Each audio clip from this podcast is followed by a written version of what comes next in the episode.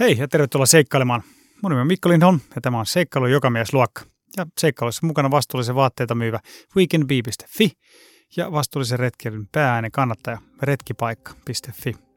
Oli vielä semmoinen tilanne, että mä tein usein niin, että mä menin ensimmäisenä sinne kosken reunalle ja sitten päästettiin muut menemään ensin ja mä kuvasin heitä.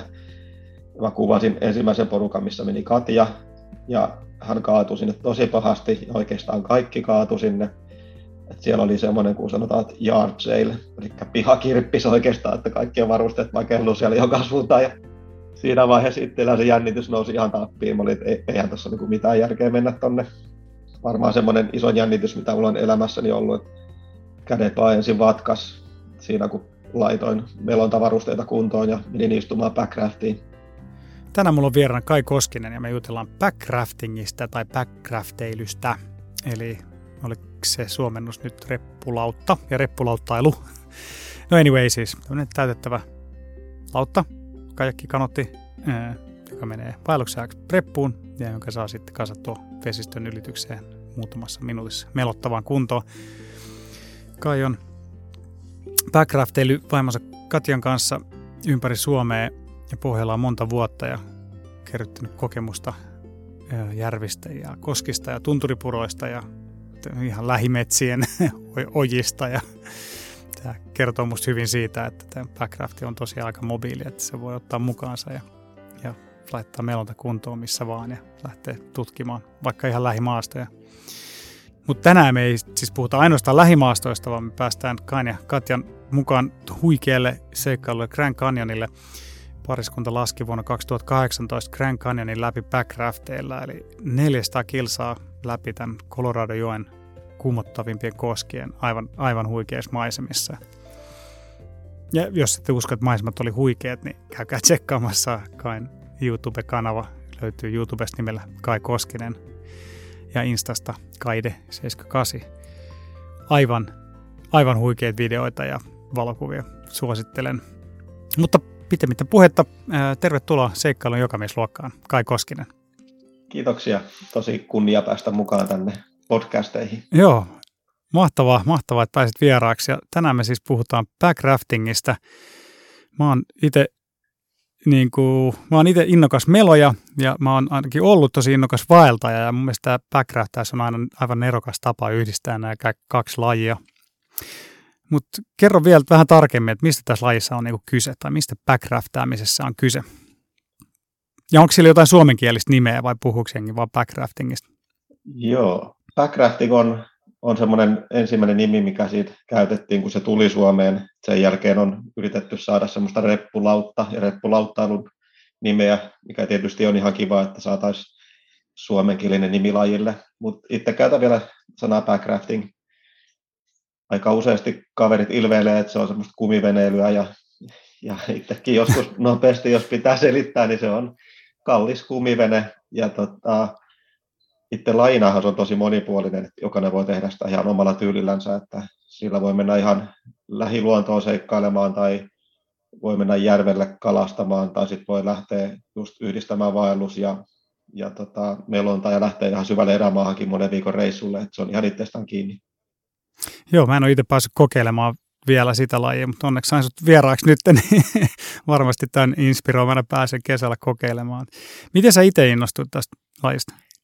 Mulla alkoi oikeastaan lajin kiinnostus siitä, että mulla oli tarkoitus mennä Väksärin erämaahan kanotin kanssa, ja mä yritin saada kanottia vuokralle, ja mä huomasin, että se oli todella vaikeaa, ja sitten lopulta mä ajattelin, että mä ostan semmoisen itselleni, ajattelin ostaa semmoisen allykanotin, millä toi Monseenikin menee, mutta sitten joku sanoi mulle, että miksi et sä menet ostaa tämmöistä backraftia, että sehän on täydellinen just Vätsärin erämaahan. Ja mä ihmettelin, että mikä tuommoinen kumivene on, että sehän varmaan hajoaa heti, että en, en uskalla kyllä ostaa. Mutta sitten hetken, kun kattelin videoita, kun sillä Alaskassa vedettiin isoja vesiputouksia alas ja kivisiä koskia, niin mä ajattelin, että eikö se mullakin sitten kestä. Ja sitten vaan rohkeasti ostettiin mulle ja vaimolle semmoiset ja, ja siitä se sitten vaan lähti. Niin, niin. Olitte sitten kokeilu aikaisemmin, vai te vaan ostitte sitten saman tien ja lähditte, lähditte vaellukselle? Joo, me ei oltu ikinä kokeiltu aikaisemmin semmoista, koska Suomessa harrastajia oli ehkä kymmenkunta, mitä oli tiedossa, että se oli to- todella harvinainen. Okei. Okay. Koska tämä oli? Kauan tästä aikaa? Tämä tapahtui 2015, että siitä on nyt kuutisen vuotta aikaa. Niin, niin että ihan siinä ajassa niin kun tämä laji on räjähtämässä, tai en tiedä, onko se nyt räjähtänyt käsiin, mutta tuntuu ainakin, että omassa somessa tota backraftingi näkyy koko ajan enemmän ja enemmän. Että ainakin kovassa nousussa se laji on. Uskon jo, että Suomessahan on ihan backraft-harrastajan paratiisi, että meillä on niin paljon järviä ja jokia, että, että mä perustin aikoinaan Facebook-ryhmän backraftingiin, niin sinne on nyt tullut jo 1300 jäsentä, että kyllä sen voisi sanoa, että se on kyllä räjähtänyt ja mä sanoisin, että tämä on vielä alku, että tulee vielä räjähtämään vielä lujempaa. Joo, ja itseäkin kiinnostaa, tässä vuoden ajan on miettinyt, että mikä olisi semmoinen hyvä setup, millä, missä pääsisi tuota testaamaan. Niin, te lähdette siis Vätsäri erämaahan sitten ihan kylmiltään backraftien kanssa. Oliko se, oliko se semmoista, kun te kuvittelitte sitten? Se oli ehkä semmoista, mitä oltiin kuviteltukin, mutta se oli vielä mukavempaa ja heti huomattiin, että se on meidän laji. Toki me harjoiteltiin ensin ihan omassa lähijärvessä ja tehtiin pienempiä retkiä, että ei lähdetty ihan, ihan suoraan erämaahan, että sehän olisi tyhmää. Toki, toki me ollaan tehty paljon tyhmiä asioita backraftin kanssa. Et alkuunhan se oli uusi laji, marginaalilaji, ei ollut oikein tietoutta mistään, ja kaikki kokeiltiin kantapään kautta, mikä oli erittäin tyhmää, että nyt jos aloittaisin uudestaan, niin menisin ehdottomasti jonnekin kurssille ja, ja vähän opettelisin asiaa enemmän, kuin ettei suoraan lähde tuonne. Kuitenkin erämaahan mentiin aika nolla taidoilla loppupeleissä. Sä kirjoitit sun blogissa, että se backrafting on mullistanut sun retkeilyn täysin. Miten se, miten se on sen mullistanut? Backraft mullisti mun retkeilyn oikeastaan niin, että mä olin aikaisemmin harrastanut vaellusta ja lähiretkeilyä paljon ja se on aina tapahtunut tietysti kävellen, ja täällä on kaikki vesistöt on enemmän tai vähemmän esteitä, mitä pitää kiertää jostain ohi. Backraftin kanssa sitten näistä tulikin, voisi sanoa, että moottoriteitä, ja niitä ruvettiin käyttämään enemmän. Ja lisäksi sen kanssa pääsi sellaisiin paikkoihin, mihin muuten sitten ei olisi ollut vaan oikeastaan minkäännäköistä asiaa päästäkään. Toihan on tosi hauska ajatus, että vesistöt ei tosiaan ole enää esteitä, vaan niistä tulee pikateitä. Että. Mutta se varmaan vaikuttaa sitten myös sen reitin suunnittelemiseen mitä siinä pitää sitten ottaa huomioon, että saa rakennettua semmoisen fiksun kokonaisuuden? Joo, reitin suunnittelu menee itse asiassa myös tosi mielenkiintoiseksi, että siinä kannattaa miettiä myös alkuun niin, että kun rinkan joukossa kannetaan kaikki, esimerkiksi vaelluksella kaikki majoittumistarvikkeet ja ruuat ja sitten on melontavälineet, niin se tulee tosi painavaksi. Et mieluummin alkuun olisi vähän vähemmän patikoimista mutta yleensä ne pisimmät kävelyetapit tulee kyllä just siihen alkuun, että se olisi mukavempi, jos voisi ensin vaikka meloa ja saisi vähän ruoankin syöty pois ja rinkka kevennettyä, mutta se on tosi mielenkiintoista suunnitella reittejä, varsinkin kun on joku pitkä, useampi sata kilometri pitkä reitti, niin siinä on jo vähän niin kuin aikatauluttamistakin, että kerkee sitä ajoissa kotiin, ettei tarvitse pomolle soittaa matkalla, että että nyt en pääsekään töihin, että on vielä tällä syvällä erämaassa. Kuinka mobiili se on, että miten helposti se mainitsit tuossa noin, että jos on koko niin kuin vaikka viikon vaelluskamat mukana, niin sitten repusta tulee painava, mutta mahtuuko se, miten se mahtuu reppuun ja miten painava, painava paketti se on? Niin kuin? Painoa siinä tulee selkeästi todella paljon, että tosi monella saattaa reissut loppua alkuunkin siihen, että on liian painavat varusteet, että siinä pitää yeah. ottaa semmoiset kevyt retkeilyvarusteet heti alkuun vaan mukaan, että kevyt majoite ja kaikki, kaikki miettiä oikein tarkkaan. Sitten lajissa korostuu vielä se, että vähän kaikille tarvikkeille olisi mielellään vaikka kaksi tarkoitusta. Esimerkiksi melasta voi tehdä teltan, keskisalon ja ja voi jopa käyttää backraftia makualustana ja kaikkea tämmöistä luovaa toimintaa voi tehdä, niin sillä säästää painoa sitten. No, toihan on aika hauskaa. Pitää miettiä ihan uudella tavalla niin kuin omia retkeilyvarusteita. Joo, ja rinkka tosiaan, niin sanotaan semmoinen 25 kiloa, siihen voi päästä jollain viikon vaelluksella, mutta yleensä se menee siihen 30 kiloa ja ehkä jopa voi mennä ylikin sitten, että riippuu vähän mitä kaikkea ottaa mukaan. Joo, joo. Niin, että sitten se on niin kuin mieluummin melontapainotteista. Joo, kyllä sen huomaa, että, alku, että se on, alkuun on todella raskasta kävellä, jos sanotaan vaikka 35 kiloa rinkkaa ja sen kanssa kävelee 30-40 kilometriä, niin se, on, se on jo, tuntuu semmoiselta todella raskaalta ja se on jo kahden päivän kävely siinä vaiheessa, vaikka kevyellä rinkalla kävellä 30-40 kilsaa muuten päivän aikana, niin sitten painavilla varusteilla se on jo tosi työn takana. Joo. Kerros vielä, että miten se toimii niin kuin, tavallaan, että se no, pakkautuu, pakkautuu pieneen tilaan, mutta mitä sitten kun halutaan lähteä melomaan, niin minkälainen operaatio se on? Joo, eli backrafti pakkautuu semmoiseen, voisi sanoa, kahden, kolme hengen teltan kokoiseen pakettiin. Ja se on ilmatäytteinen, eli se sitten täytetään ilmalla. Siinä useimmissa backraft-merkeissä tulee mukana semmoinen pussi, millä kauhotaan ilmaa ja sitten se puristetaan sinne backraftin sisälle. Ja tota, sit, sitten on kaksi vaihtoehtoa, kun lähtee melomaan, että joko rinkaa voi sitoa sinne backraftin keulaan kiinni, tai sitten monessa mallissa on sellainen vaihtoehto, että kaikki varusteet saa sinne tuubien sisälle, ja tämä on huomattavasti parempi vaihtoehto, koska sitten backraftin painopiste siirtyy alemmaksi, on parempi tasapaino, ja ei ole semmoista isoa rinkkaa siinä näköesteenä muutenkaan sitten edessä. Niin, niin mutta siis ne tuubit tavallaan toimii myös sit säilytystilana. Sehän on ihan nerokasta. Joo, se oli itse asiassa mulla ensimmäiset, olisi kolme vuotta ollut rinkka siinä edessä, ja se kuitenkin esti sitten sen, että kun oli vähän isompia koskiakin, niin ei yleensä uskaltanut semmoisella setillä mennä. Muutama kerran tuli testattuakin, että jos kaatuu semmoisella backraftilla, missä on iso rinkka edessä kiinni, niin se saattoi olla jopa mahdotonta saada käännettyä ympäri oikeinpäin ilman, että laittoi jalat maahan tai irrotti sen rinkan mm. siitä. Sitten kun kaikki tavarat on tuubin sisällä, niin voi alkaa mennä isompia koskia.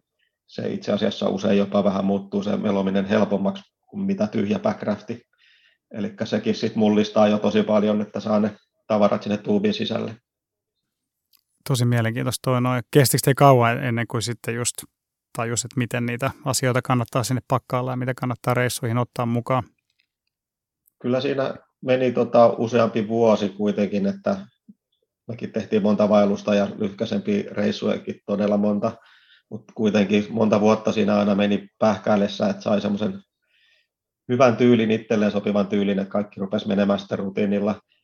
Toki välillä sitä oli eri varusteita, että sitten se taas vähän muuttukin. Että, mutta siinä paljon asioita piti opetella kantapään kautta ja, ja sitten just tämä tietous ja turvallisuusasiat, että meillä on semmoinen sanonta backrafting-piireissä, että what you don't know, you don't know. Ja se tarkoittaa just sitä, että siellä on niin paljon semmoisia vaarallisia asioita, mitä aloittelija ei voi tietää, ellei joku niitä sitten kerro. Joo, toi on hyvä. Toi pätee varmaan aika moneen lajiin. Joo, kyllä. Varmasti. Mm, jotkut on yhdistänyt tuon backrafting myös fillaroinnin kanssa. Onko se, onko se vörttiä? Oletteko te koittanut sitä? Mä oon kokeillut sitä vähän eri tavalla, että semmoinen aito bike rafting, taas tämmöinen kiva ulkomaalainen lainasana, niin, niin siinähän tosiaan tehdään niin, että polkupyörään kiinnitetään se backrafti, kun poljetaan, ja sitten vastaavasti kun melotaan, niin se polkupyörä kiinnitetään sinne backraftiin. Ja tota, backrafti so- soveltuu siihen tosi hyvin, koska sehän on pieni, kevyt, mutta itse mä oon tehnyt sitä vähän eri tavalla, että mä teen usein niin, että mä vien polkupyörän esimerkiksi melonnan lopetuspisteeseen, mä melon sinne ja sitten saatan sillä polkupyörällä polkea takaisin autolle. Että sitten jos sen tekee niin, että on kaikki tavarat ensin fillarin kyydissä, niin se pyöräily on hiukan tuskallista, että siinä on todella paljon painoa päällä, siitä ei niin paljon välttämättä nauti. Ja sitten toisaalta, jos backraftin päällä on se fillari, niin se voi vähän hajottaa sitä omaa melontatekniikkaa, että ei saakaan kauhottua melon kanssa ihan niin edestä, mistä haluaisi, ja ehkä joutuu skippaamaan tai isompia koskia sen fillarin takia, niin sen takia mä en ole ehkä siitä niin, niin innoissani. Jos saa mainostaa, niin katsokaa semmoinen kuin Jaska Halttunen ja Fillaripäiväkirja, niin siinä on hyviä esimerkkejä, että miten se tosiaan taipuu monen se backrafti. Joo, joo. Mäkin olen Fillaripäiväkirjoja seurannut paljon. Pitääkin pyytää Jaska vieraaksi joku kerta kertomaan siitä puolesta. Kerros vähän, tota, että minkälaisia mahdollisuuksia toi backraftaus avaa sitten ihan sanotaan nyt tämmöisessä kaupunkiympäristössä tai tämmöisessä arkiympäristössä, missä kuka arkea nyt viettääkään. Joo, se on jännä juttu, että sieltä löytyy todella paljon paikkoja omasta kotikaupungista tai missä kunnassa sitten asuukaan. Mäkin olen Turussa asunut nyt pitkään ja siellä on pieniä semmoisia jokia ja puroja paljon, mitkä on nyt etenkin tähän kevät-aikaan niin tulvii ja sieltä voi löytyä jopa isoja koskiakin tulvalla ja sieltä löytyy tosi monipuolista reittistöä, mitä voi käyttää hyväkseen. Sama on ihan merellä voi käyttää mennä jossain kaupungilla, urbanissa esimerkiksi kaveri on ollut Venetsiassa melomassa, että on niin tämmöisiä todella kivoja urbaaneita kohteita ja, ja tota, lähiretkeilyssä tosiaan löytyy ihan uusia paikkoja, mihin ei välttämättä muuten pääsisi. Mikä sun mielestä, siis mä oon jonkin verran nyt backrafting-videot katsonut, niin siis aika lailla kaikkiallahan niillä lasketaan, että on koskia ja sitten niin kuin järvillä ja kaiken näköisissä puroissa ja just ihan aivan semmoisia pieniä, pieniä jotain ojan, ojan pohjiin myöten. Mikä sun mielestä on kaikista niin kuin kiinnostavin backrafting-ympäristö? No mä en voi pelkästään yhtä asiaa nostaa. Mä tykkään todella paljon just lähiretkeilystä jossain urbaanissa, aivan pienessä purossa uskomattomassa pepelikössä rämpimisestä ja sitten rakastan Lapin erämaita, Ruotsia, Norjaa ja Suomea. Sieltä löytyy hyviä paikkoja, vaikka ihan erämaan järvikin. Ja sitten yksi, yksi, mikä on kaikkein haasteellisin ja mitä tulee harjoiteltua säännöllisesti, on koskimelontapuoli että se on ehkä semmoinen niin seikkailun haluisimmille ihmisille semmoinen kaikkein hauskin se, ja mihin Backraft ehkä soveltuu ja alun perin on kehitettykin, niin on vauhdikkaat kosket. Ai jaa, siis onko Backrafti kehitetty siis koski, koskimelonta touhuihin? On oikeastaan, että se on vähän, okay. mikä, mikä sitten on alkuperäinen Backrafti, että onhan kaiken maailman kumiveneitä käytetty suunnilleen 1800-luvun, mm.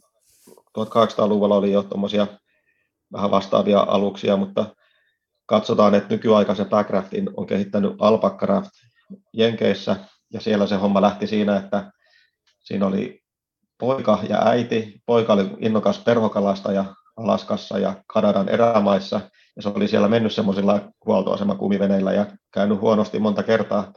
Ja hänen äiti teki sitten hänelle ensimmäisen backraftin. Ja, ja siitä katsottiin, että se oli ensimmäinen backraft, mikä on kehitetty siitä on vähän yli, vähän yli 20 vuotta aikaa, että se on aika uusi laji sielläkin. Niin, niin aika jännä, joo. Totta, totta, tuore laji. Joo.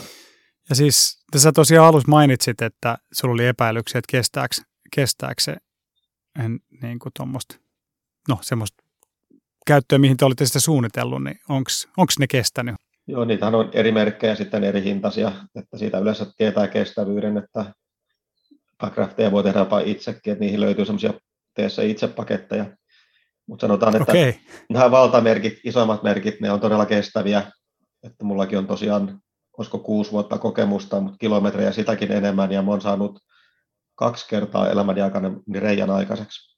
Ja onko ne semmoisia, että ne pystyy paikkailla sitten retkiolosuhteissa, vai onko ne sitten, tai no, riippuu tietenkin reijästä. Joo, että tiedän semmoisen reijän, että on joskus tullut, mikä on ollut puoli metriä pitkään ja tiedän tapauksen, missä karhu on raadellut backraftin riakaleeksi. Siinä on paha lähteä korjaamaan, mutta yleensä se on helppo korjata, että ihan niin kuin monenlaiset normaalit teipitkin käy hätäpaikkauksesta. Että semmoisen paikkaa nopeasti, ainakin väliaikaisen paikkauksen ja sitten voi tehdä kotona lopullisen paikkauksen, kun pääsee sitten toivon mukaan ehjänä joskus kotireissusta. No joo, te olette ehtinyt painella backrafteilla ympäri, ympäri Pohjolaa ja, ja ympäri Euroopaakin, mutta teidän suurin, suurin seikkailu oli siis Grand Canyonin laskeminen backrafteilla vuonna 2018. Se oli aivan huikealta kuulostava seikkailu. Puhutaanpas tästä vähän lisää. Ja tosiaan, jos se muistan tuossa alussa mainita, niin Kailla on Instassa ja YouTubessa aivan huikeat videoita ja kuvia tästä reissusta. Suosittelen ehdottomasti tsekkaamaan. Mutta siis Grand Canyon, Colorado joki. Kerro siitä lisää. Joo, tämä Grand reissu oli aika, oli elämäni seikkailu, että sitä ei voi sanoa. Se oli aika jännä, miten sinne ajauduttiin, että olin aloittanut aikoinaan backraftin niin, että mä olin lähtenyt Ruotsin semmoiseen backraft-tapaamiseen, mikä oli käytännössä ensimmäinen Euroopan tämmöinen järjestetty tapaaminen, ja siellä mä olin jo tavannut semmoisen Ben-nimisen kaverin. Hän oli Alpakka töissä ja on edelleenkin, ja silloin jos juteltiin jossain tauolla hänen kanssaan, että mikä on hänen paras paikka, missä hän meloisi koko maailmassa, kun silläkin oli yli 20 vuotta koskimelota kokemusta sun muuta, ja se sanoi silloin jo, että Grand Canyon. Ja sitten vähän aikaa siinä juteltiin, ja, ja hän sanoi, että jos hän saa sinne joskus luvan, että sinne pitää anoa lupaa ja ne arvotaan, siinä on tosi vaikea saada niitä lupia, niin jos hän saa joskus luvan, niin lähdetkö mukaan? Niin mä silloin jo heitin vähän vitsillä, että totta kai lähde ja sitten siitä meni kolme vuotta sen jälkeen oltiin jotain melontareissulta just ajamassa kotiin ja katsoin, että sähköposti tullut Beniltä ja Ben sanoi, että tuossa semmoinen, että kahden kuukauden päästä hän saisi 16 henkilöä viedä Grand Canyonille, että lähdetkö nyt sitten mukaan ja ei me oikeastaan mietittykään vaimon kanssa. Molemmat sanottiin vaan heti, että ehdottomasti kyllä. Mahtavaa. No ja just joo, silloin tietää, että on oikeanlainen seikkailu tulossa, kun ei tarvitse yhtään miettiä ja sanoa vaan, että joo, tähän lähdetään mukaan. Joo. Kuulostaa hyvältä. Hauska oli se juila, että ei kummatkaan oikein tiedetty, että millainen kohde se on. Tiedettiin toki, että missä on Grand Canyon ja vähän minkä tyylinen paikka se on kuvissa, mutta ei meillä ollut mitään hajua, että millainen se on melontakohteena. No sitten teillä oli pari kuukautta aikaa ottaa asiasta selvää. Joo, piti googlesta Grand Canyon ja katsoa vähän melontavideoja YouTubessa ja sitten pitikin vähän tarkistaa kalsarin värit, että uskaltaako tuonne edes lähteä. Joo. Ja kuinka pitkä se pätkä oli, minkä te laskitte sitä? Se pituus on maileissa 226 mailia suunnilleen. Siitä tulee sitten vähän vajaa 400 kilometriä. Joo. Ja kuinka pitkä se reissu oli? Ajallisesti se oli 12 päivää. Me puserrettiin se tosi nopeeseen tahtiin. Että sinne yleensä mennään semmoisilla isoilla kaupallisilla räfteillä, missä on kahdeksan henkilöä kyydissä. Ja he tekevät sen kuukaudessa sen saman reitin ja me vedettiin se tosiaan 12 päivässä. Kuinka pitkiä ne melontapäivät oli sitten niin kuin ajallisesti? Siellä oli vähän semmoinen ongelma, kun oli talvi, eli valoisa aika oli lyhyt. Mulla on semmoinen mielikuva, että noin yhdeksän aikaa aamulla meillä oli sovittu, että lähdettäisiin ja olisiko ollut yleensä kuuteen asti, kun melottiin. Että siinä oli ehkä semmoinen kahdeksan tuntia melomista maksimissaan päivän aikana. Joo, eli aika pitkiä päiviä. Joo, siellä oli pitkiä päiviä ja sitten se on, moni luulee, että kun te mennään koskimelontaan, että se on helppoa, että siinä vaan lätkytellään virran mukana. Mutta itse asiassa siellä sai rempoa niin paljon kuin käsistä lähti, että mulla oli vähän ongelmia käsien kanssa, kun mulla on tosi voimakas melontatekniikka, että mä käytin aina liikaa voimaa, että mulla kramppasi aina aamulla kädet ja mun piti tipata sinne kylmään veteen, että ne vähän kivut lähti pois aina. Ouch. Oliko teillä kuinka paljon koskimelontaa alla ennen tätä reissua? No meillä oli omasta mielestä suht hyvä koskimelontakokemus, mutta sitten kuitenkin huomasi aika nopeasti, että, että ei se ollut välttämättä ihan riittävä tuohon, että meidän piti aika nopeasti sit kehittää taitoja siinä matkan alussakin vielä, että ei me oltu hirveän hyviä, mutta sitten tota, oli meillä niin määrällisesti koskia, oltiin melottu tosi paljon, mutta ei, ei taidot ei ollut ehkä riittävän hyvät kuitenkaan tuommoiselle retkelle. Joo, niin eikö siellä ole ihan maailmanluokan koskea siellä, että siellä on ihan tosissaan meloa? Joo, Grand Canyonissa on semmoinen, että se on tosi iso volyyminen joki, varmasti yksi isoimmista koko maailmassa. Että siellä on aaltojen koko on ihan valtava, että ne on semmoisia valtameriaallon kokoisia, ja niitä koskia on siellä pitkälti toista sataa. Grand Canyon on vähän jännä, kun yleensä semmoinen kansainvälinen koskimelonta luokitus menee ykkösestä vitoseen, missä vitonen on se kaikkein vaikein koski, niin Grand Canyonissa ne menee sitten taas ykkösestä kymppiin. Eli siellä on kymppi on se vaikein koski, mikä vastaa oikeastaan niin kuin vitosta normaaliluokituksessa. Ja siellä on aika paljon, siellä on ihan seiska ja sitten ylöspäin kasia ja isoin koski, Lava Falls Rapid, on semmoinen ysi, eli se vastaa jotain 4 plus koskee, saattaa olla jopa vitonen jollakin, jollakin virtaamilla. Aika muista. No varmasti jännitti, jännitti ennen tota reissuun lähtöä, miten noista selviää. Joo, alkuun oli tosi kova jännitys. Me ollaan molemmat vaimon kanssa ehkä semmoisia vähän jännittäjä-ihmisiä ja meillä oli pelkästään tuo matka tonne. Mä olin ensimmäistä kertaa Euroopan ulkopuolella ja päästiin Jenkkeihin, mikä on ollut monesti just unelma me mentiin ensin San Franciscoon matkatavaroissa tosiaan kaikki backcraft-varusteet myös ja oltiin siellä ensin muutama päivä ja sitten alo- aloitettiin sieltä matkaa tuonne Grand Canyonin suuntaan ja siinä se jännitys koko aika kasvoi vielä, kun lähestyttiin paikkaan ja, ja tota, itse meloessakin se jännitys, voisi sanoa, että ensimmäiset kolme päivää jännitti tosi paljon, että sitten vasta alkoi rentoutumaan. Miltä se tuntui, kun te näitte sen joen ekan kerran sitten? oikeastaan eka kerran, kun näki sen joen, niin se oli, oltiin aika korkealla sillalla ja siellä näkyy semmoinen helppo koski alapuolella, mikä itse asiassa virallisissa koskiluokituksissa ei ole edes koski. Niin sitten katsottiin vähän, tai mä katsoin, että okei, iso joki, hienon näköinen, mutta eihän toi nyt ole mistään kotoisin, että hyvin tämä menee. Niin, niin että tämä on ihan, ihan paketista tämä homma. Joo, kyllä. Joo. Mikälainen se porukka? Sä sanoit, että oliko teitä 16 henkeä siinä, siinä porukassa? Meitä oli 16 henkilöä ja oli suurin osa semmoisia, että ei ollut ikinä tavattukaan. Että suurin osa tuli Penin kavereita Jenkeistä, mutta sitten siinä oli meidän semmoinen eurooppalainen ryhmä, mikä kanssa tavattiin just siellä Ruotsin miitissä aikoinaan, niin et siinä mielessä oli ihan kiva, kiva porukka ja mua vähän ehkä jännitti se, että on 16 henkilöä, koska se on koskinolota ryhmäksi yleensä aika iso. Mutta sitten todella nopeasti meillä se porukka loi yhteen. Meillä oli sillä hyvä avoin ilmapiiri, että kaikki puhu heti alkuun peloistansa ja pääsi sitä kautta niistä eroon ja huomasi, että, että en olekaan ainut henkilö, kun täällä pelkää, että täällä pelkää kaikki muutkin. Ja sitten se kosket on niin valtavia ja se tunne niiden jälkeen, kun on selvinnyt kosken läpi ja sitten olet siinä ryhmässä ja sen ryhmä vaan todella nopeasti sitten kasvaa, kasvaa yhteen ja sitten tulee semmoinen vähän niin kuin parhaita kavereita sitten nyt ryhmäläisistä. Hmm. Joo, varmasti. Ja varmasti ihan sen oppimisenkin kannalta on hyvä, että on eri tasoisia, eri tasoisia meloja, niin näkee parempia ja vähän niin kuin huonompiakin, niin pystyy vähän vertailemaan omia, ky- omia taitoja ja oppii koko ajan lisää. Joo, ja ryhmässä on mun mielestä hyvä, että se on semmoinen dynaaminen just, että on tosi erityylisiä ihmisiä. Meilläkin oli siinä mukana lääkäriä ja yksi oli asu pummina Kiinassa ja kaikki erilaisia, todella erilaisia ihmisiä ja sit meitä yhdisti kuitenkin se seikkailuhenkisyys ja koskimelonta, niin se vaan hitsautui se ryhmä tosi hyvin sitten yhteen. Joo, joo. Kerro vähän, mua kiinnostaa, että minkälainen tyypillinen päivä tuommoisella seikkailulla on, jos saatat päivä numero seitsemän, noin niin kuin suunnilleen sieltä puolivälistä jostain, niin minkälainen se teidän päivärutiini oli?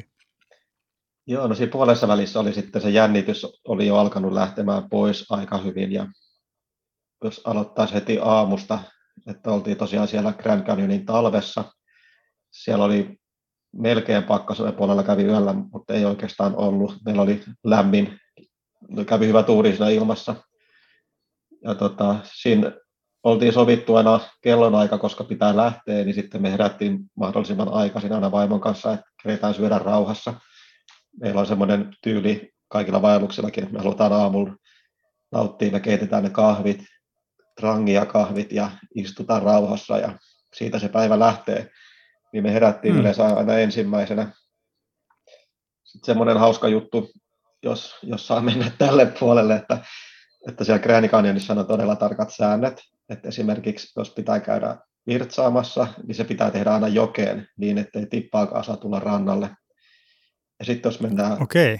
niin sanotusti kakkoselle, niin, niin nämä jätteet pitää kaikki ottaa talteen. Et ei voi mennä kaivamaan jakkaa kuoppaa ja jättää sinne, vaan meillä oli semmoinen, semmoinen muovinen, voisiko sanoa ämpäri, missä on kansi, ja asiat hoidettiin sinne. Ja sitten siinä oli aina semmoinen pussi jokaiselle tarpeelle.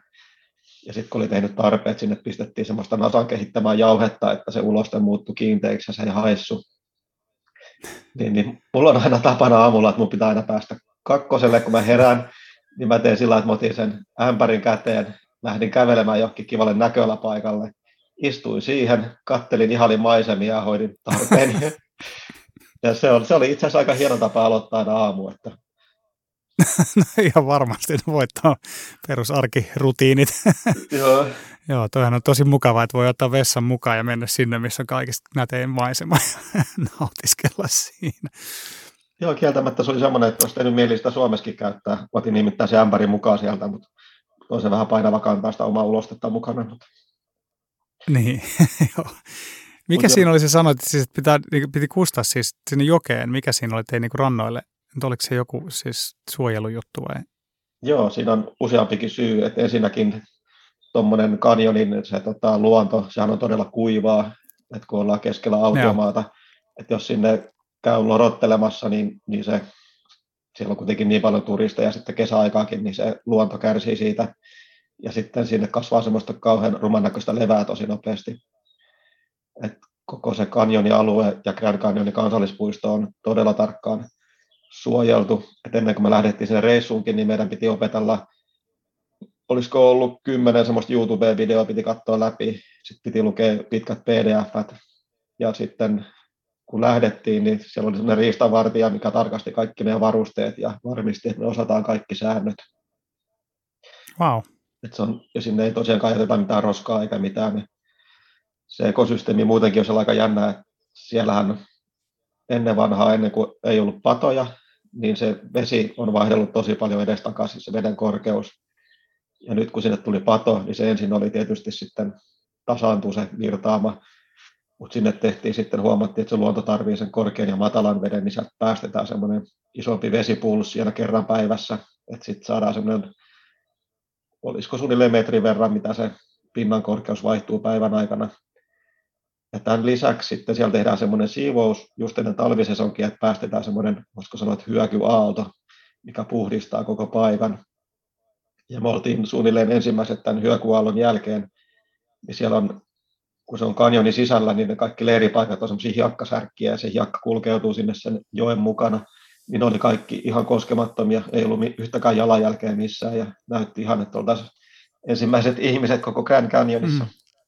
Niin varmaan siellä käy niin paljon turisteja, että on ollut pakko sit mennä noin tiukkoihin, tiukkoihin tota, sääntöihin ja suojelutoimiin, mikä siis kuulostaa tietenkin tosi hyvältä, koska siis sehän on varmaan ainoa tapa, millä sit se mahdollistaa, että vielä ihmiset meidän jälkeenkin pystyy nauttimaan niistä samoista maisemista.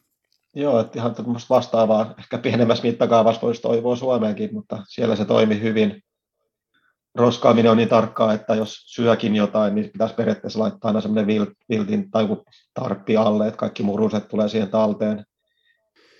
Hei, kerros vähän niistä maisemista lisää. Se Grand Canyon on jotenkin siis ne värit ja kaikki vuoret ja maisemat ja kaikki ne kontrastit siellä on niin hurjia, niin miltä se tuntui herätä niistä maisemista joka päivä? Joo, että useinhan tuommoisiin maisemiin luulisi, että kyllästyy. Et mekin 12 päivää niitä maisemia katseltiin, mutta siihen ei kyllä kyllästynyt ikinä. Se on jännää, kun sinne Grand Canyoniin lähestyy, niin sehän on ihan tosiaan autiomaata tasasta. Ja yhtäkkiä siellä on semmoinen uoma keskellä autiomaata. Ja sitten kun siellä meloo siellä alhaalla, niin sehän on ihan kuin menisi vuoriston keskellä, vaikka mennäänkin keskellä autiomaata. Se luonto on aivan huikea. Siellä sitten käytiin yksi semmoinen pidempi haikki tekemässä, mentiin vähän korkeamman kukkulan päälle, ihaltiin myös ylhäältä sitä maisemaa, ja aika harpaasta näkee sieltä alhaalta, ja mä sanoisin, että sieltä alhaalta se oli kyllä paljon huikeamman näköinen. Siellä on myös hirveästi eläimiä. Nyt kun oli kesä, anteeksi talvi, niin onneksi ei ollut käärmeitä eikä skorpioneja, mistä mä en niin välitä. Kaikki muut mahdolliset eläimet sieltä nähtiin, että siellä on ne kondolikotkat, mitkä joskus on kuollut sukupuuttoon, niin oli saatu sinne, sinne taas lisääntymään. Ja semmoinen hauska juttu siinä on vielä, että itse olen tämmöisen western-elokuvien ystävä, niin tämä aluehan menee sitten Intianin reservaattien poikki. Ja siellä on aika tarkat määräykset, missä saa kävellä. Yleensä sieltä saa kävellä pelkästään polkuja pitkin ja merkattuja polkuja pitkin. Ja, ja sitten tota, osa alueista on semmoisia, että sinne ei saa mennä maihin ollenkaan, että jos on intiaanireservaatti. Sitten sieltä löytää vanhoja intiaanikyliä, mitkä on ties kuinka vanhoja. Siellä oli semmoisia siltojakin siellä kanjonissa näky, mitkä oli tuhansia vuosia vanhoja.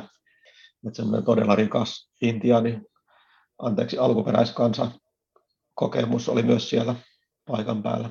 Joo. Mikä, osaatko sanoa, mikä oli kaikista mielenpainuvinta tuollaisella tuollaisena once in a lifetime seikkailulla? Kaikkein mielenpainuvinta oli se isoin koski. Meitä oli peloteltu alusta asti jo Laava Falls Rapidillä, että se on sitten semmoinen oikein todella iso ja pelottava, missä isot raftitkin lentää nurin ja, ja että siellä kuolee ihmisiä oikeasti jatkuvasti.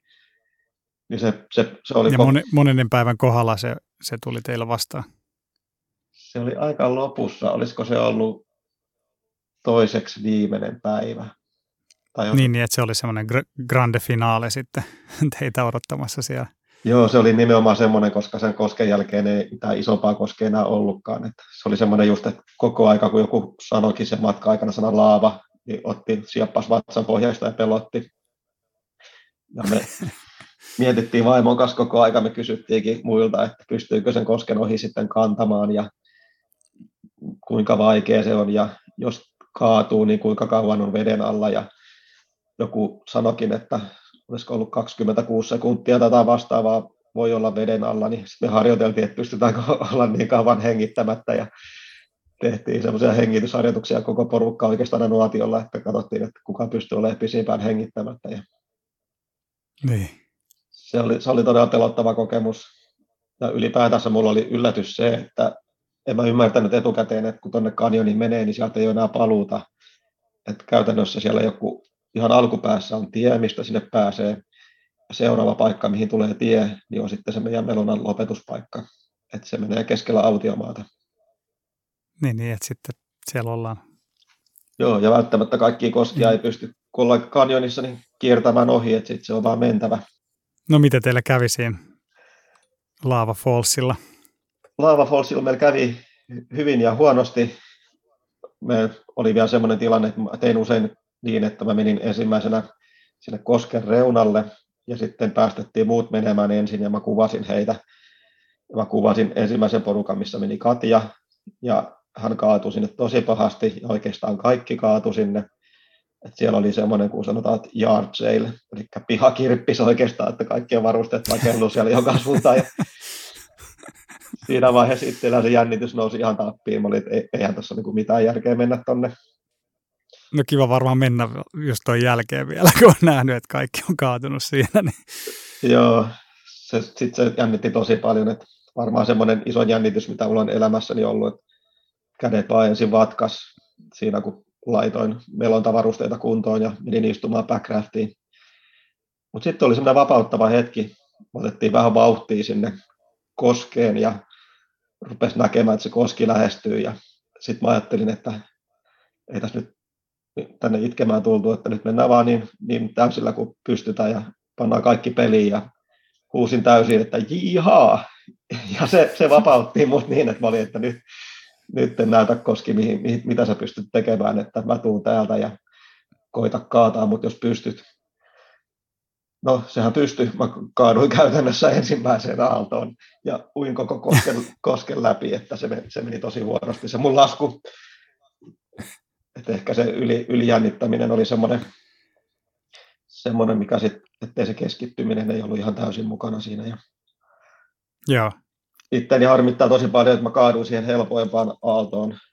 Mun vaimo Katja sitten meni tosi nätisti, se kerkesi sinne ihan viimeisenkin aaltoon asti.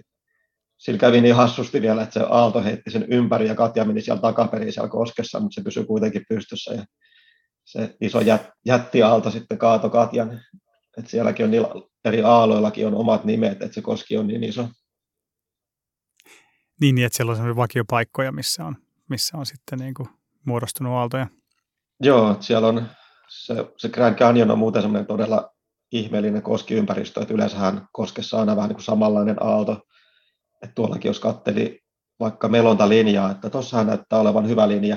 Sitten vähän ajan päästä se koko linja onkin hävinnyt sieltä, että ne aallot onkin muuttunut. Että se, se muuttuu tosiaan, se koski tosi paljon koko aika.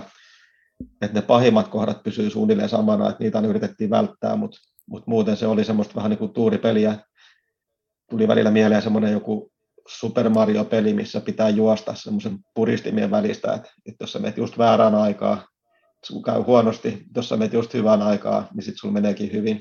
No mutta selvisitte, selvisitte pahimmasta koskesta ehjin nahoin sitten. Varmaan oli aika hyvä fiilis sen jälkeen sitten, kun kaikki, kaikki kosket oli laskettu ja sitten loppumatka oli vaan ihan paljon chillimpää. Joo, siinä vapautui koko homma sitten lopullisesti, että se loppupeleissä Grand Canyon, vaikka siellä on todella isot ne aallot ja vaarallisia totta kai, mutta ne on, ne on kuitenkin suhteellisen turvallisia uida, jos tietää koskimelonnan perusteet, että siellä ei ole semmoisia vaarallisia kiviä. Toki siellä on semmoisia honttoja, houlu, niin kuin reikä, sanotaan englanniksi, ja niihin voi jäädä jumiin kyllä pidemmäksi aikaan, että ne on tietysti vaarallisia. Mutta se Lava Falls, sen kun pääsi ohi, niin tiesi, että nyt on turvassa, nyt me ollaan hengissä, niin se vapautti ainakin muut. Mä olin niin huolissaan meistä molemmista koko aika, että, että ihan niin kuin oman hengen puolesta. Ja muistan kyllä aina, siinä on Lava Fallsin jälkeen tulee muistaakseni semmoinen kuin Little Lava Falls, ja sen jälkeen tulee semmoinen kuin Tequila Beach, ja sinne Tequila Beachille me sitten melottiin koko porukka ja aukastiin tekilapullo ja vedettiin huikat sitten kyllä. Mahtavaa, joo, varmaan ansaitut huikat. Miten näin once in a lifetime matkan jälkeen voi suunnitella mitään uusia seikkailuja? Onko sulla jotain uusia tai onko teillä jotain uusia seikkailuja suunnitteilla? No toi reissu oli kyllä semmoinen, voisi sanoa, että ei, ei, ei välttämättä ihan tuon kaliberireissua tuu tehty. Toisaalta mä haluaisin tuonne Grand Canyonille uudestaan, että, että se 12 päivää oli liian nopea tahti. Siellä jää niin paljon näkemättä, että siellä on muistaakseni joku satakunta haikkausreittiikin matkan varrella, ja siellä olisi kiva viettää enemmän aikaa käydä tutkimassa tätä luontoa vielä rauhassa. Ja nyt kun ei enää jännittäisi niin paljon, niin sitten nauttisi ihan eri tavalla. Mutta sitten meillä on paljon tavoitteita muuten. Ollaan me käyty Euroopassa muuten melomassa monessa paikkaan. Ollaan oltu Islannissa ja Sloveniassa ja Itävallassa ja sun muualla. Että siellä olisi paljon hienoja paikkoja. Mutta sitten kuitenkin ainakin mun ja vaimonkin lempipaikat on täällä Pohjoismaissa. Et Suomen, Ruotsin ja Norjan Lappi on niin mahtava, mahtava paikka, että mun isoin tavoite on se, että mä saisin pääsisin melomaan jokaiseen Suomen 12 erämaa-alueelle ja myös tekemään hiihtovaelluksen ja normaalivaelluksen. Semmoinen 36 vaellusta pitäisi saada aikaiseksi. Sitten mä oon tyytyväinen. Wow, okei, okay. wow, toihan on mahtava projekti. Ai niin, että siis niin kun sä haluat mennä backraftilla ja hiihtään ja sitten ihan vaeltaen niin kaikkiin näihin paikkoihin. Wow, upeata. Suomalainen ja tämmöinen pohjoismaalainen luonto ja joka miehen oikeudet on, on kyllä niin mahtava asia, että ei tarvitse mennä merta edemmäs kalaa, että täällä saa ihan älyttömiä seikkailuja. Ja... Mitä jos sun pitäisi sanoa nyt Suomesta joku top kolme parhaat backrafting-mestat, niin mitkä sä nostaisit siihen kolmikkoon? Top kolme on aika paha. Voisin sanoa, että Oulangan alue, siellä on monta hyvää melontakohdetta. Se olisi varmaan ehkä se ykkönen. Sitten no se on semmoinen koskimelontakohde oikeastaan. Jos asuu etelässä, niin voisi sanoa, että Kymijoki on semmoinen, ei mikään maailman pisin reitti eikä semmoinen erämainen, mutta siellä on tosi kivat kosket, että se on semmoinen kiva kohde, missä kannattaa käydä harjoittelemassa koskimelontaa, jos siitä kiinnostuu. Ja kolmanneksi mä voisin sanoa ihan niin kuin yleisesti Lapin meidän erämaa-alueet. Et mä itse on semmoinen semmoisella fiiliksillä, että, että yrittäisi vaihtaa aina kohteita tosi paljon, että ettei jumitu niihin samoihin. Että, että saisi mahdollisimman monipuolisesti. Tämä Suomessa on niin paljon nähtävää, mä tiedän, että mä en oman elinjän aikana kerkeä niitä kaikkia kokemaankaan, niin mä en halua, että mä menisin joka vuosi johonkin samaan kohteeseen. Joo, mahtavia tarpeja. Tulee kaikki mun to-do-listalle. tota, Joo, kerros vielä tähän loppuun, että jos joku haluaa lähteä kokeilemaan tästä nyt backraftingia, niin mikä olisi helpoin tapa lähestyä sitä? No backrafting-harrastuksessa mä suosittelisin tosiaan sitä kurssia alkuun, tai sitten, että lyöttäytyy kokeneiden melojien joukkoon, että oppii ne turvallisuuden perusteet. Mä suosittelen sitä koskimelontaa siihen tutustumaan, se on erittäin mielenkiintoinen, erittäin haastava laji, itse kun olen nyt kuusi vuotta sitä harjoitellut todella paljon, niin tuntuu, että en vieläkään osaa sitä ollenkaan. Et siihen kannattaa mennä ottaa jotain kurssia. Ja sitten se meidän Facebook-ryhmä, sieltä löytää vinkkejä, että Koskimelonnassa on muutama paha riski, missä voi käydä huonosti, että ne kannattaa välttää heti alkuun ja hommaa turvalliset varusteet ja käyttää niitä oikein. Mikä on semmoinen varuste, jota ilman sä et lähtisi ikinä reissuun? No, mulle on tullut kuivapuku todella tärkeäksi, että suomalaiset melojat jostain syystä käyttää sitä mun mielestä liian harvoin. Kuitenkin loppupeleissä meillä on lämmin vesi ihan vain pari kuukautta vuodessa. Että se kylmä vesi on itsessään jo todella vaarallinen. Ja sitten toisaalta kuivapuku on niin mukavan lämmin, jos sataa vettä, voi mennä hymyssä suin melomaan, ei haittaa mm-hmm. ollenkaan. Et se on semmoinen turvallisuusväline ja tuo todella paljon luksusta siihen melomiseen ja sitten ei tarvitse pelätä, jos kaatuu. Ja toisaalta voi kaatua, koska koskissa uiminenkin on erittäin hauskaa, suosittelen sitäkin, sitä kannattaa harjoitella. että mulla on ollut semmoinen sääntö itsellä itse, itse asiassa, että, että mä kattelen koskeen etukäteen, jos mä mietin, että haluanko mä uida tuon kosken, tai osaanko mä uida tuon kosken. Jos mä vastaan niihin ei, niin sitten periaatteessa mä sitä melokkaa, ettei siinä ole mitään asiaa. Sitten kun harjoittelee sitä uimista pahoissa koskissa, niin saa hyvin itseluottamusta ja sitten ei pelkästä kaatumistakaan oikeastaan. Joo, toihan on tosi hyvä vinkki. Joo. Ja sitten kun päättää, että se uiminen on kivaa, niin sitten ei haittaa vaikka kaatuu, koska tietää, että sekin olisi ihan hauskaa. Joo, sekin vähän riippuu, että sitten jos on kivinen koski, niin se hauskuus loppuu uimisesta aika äkkiä. Joo, totta kai. totta kai. Joo, mä allekirjoitan täysin tuon kuivapuvun. Mä kanssa joku vuosi sitten, mä ostin Leija Surffaus varten kuivapuvun. Mä oon käyttänyt sitä aivan, aivan mielettömästi just meloessa ja kaikessa. Se on niin ihan sika hyvä varuste. Joo, ja kuivapuvussa kanssa kannattaa panostaa siihen laatuun, että sitten kun se on hyvin hengittävä puku, siinä ei hikoile, se ei ole tukalla. Se muuttuu pian märkäpuvuksi sitten, jos se on semmoinen hengittämätön kuivapuku. Joo, totta. kamaton märkiä siellä sisällä ja sitten se yhtäkkiä ei olekaan enää lämmin. Joo, se on just näin. Hei, kiitos Kai, että pääsit vieraaksi. Tämä oli ihan mahtava keskustelu. Joo, eli nyt vaan kaikki halukkaat kesällä testailemaan backraftingia. Tai nythän se kausi on alkanut. Ei tuolla hirveästi jäitä enää ole. Että ei muuta kuin melomaan vaan. Joo, Etelä-Suomessa nyt parhaat kelit nyt on joet tulviin, niin siellä on nopeita meininkiä. Totta, nyt pitää olla nopea. Hei, kiitos kauheasti Kai, pääsit mukaan. Kiitos paljon. Kiitos vielä kerran Kai ja kiitos kaikille teille kuulijoille, että olitte taas kerran mukana.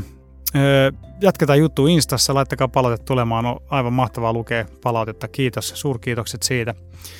Ja hei, ensi kerralla meillä on uudet seikkailut ja siihen asti seikkailemisiin. Ja everything else is humbug, niin kuin Kai sanoo. yes, seikkailemisiin. Sanoinko mä se jo? Sanoin. Sano silti. Seikkailemisiin! Jakso.fi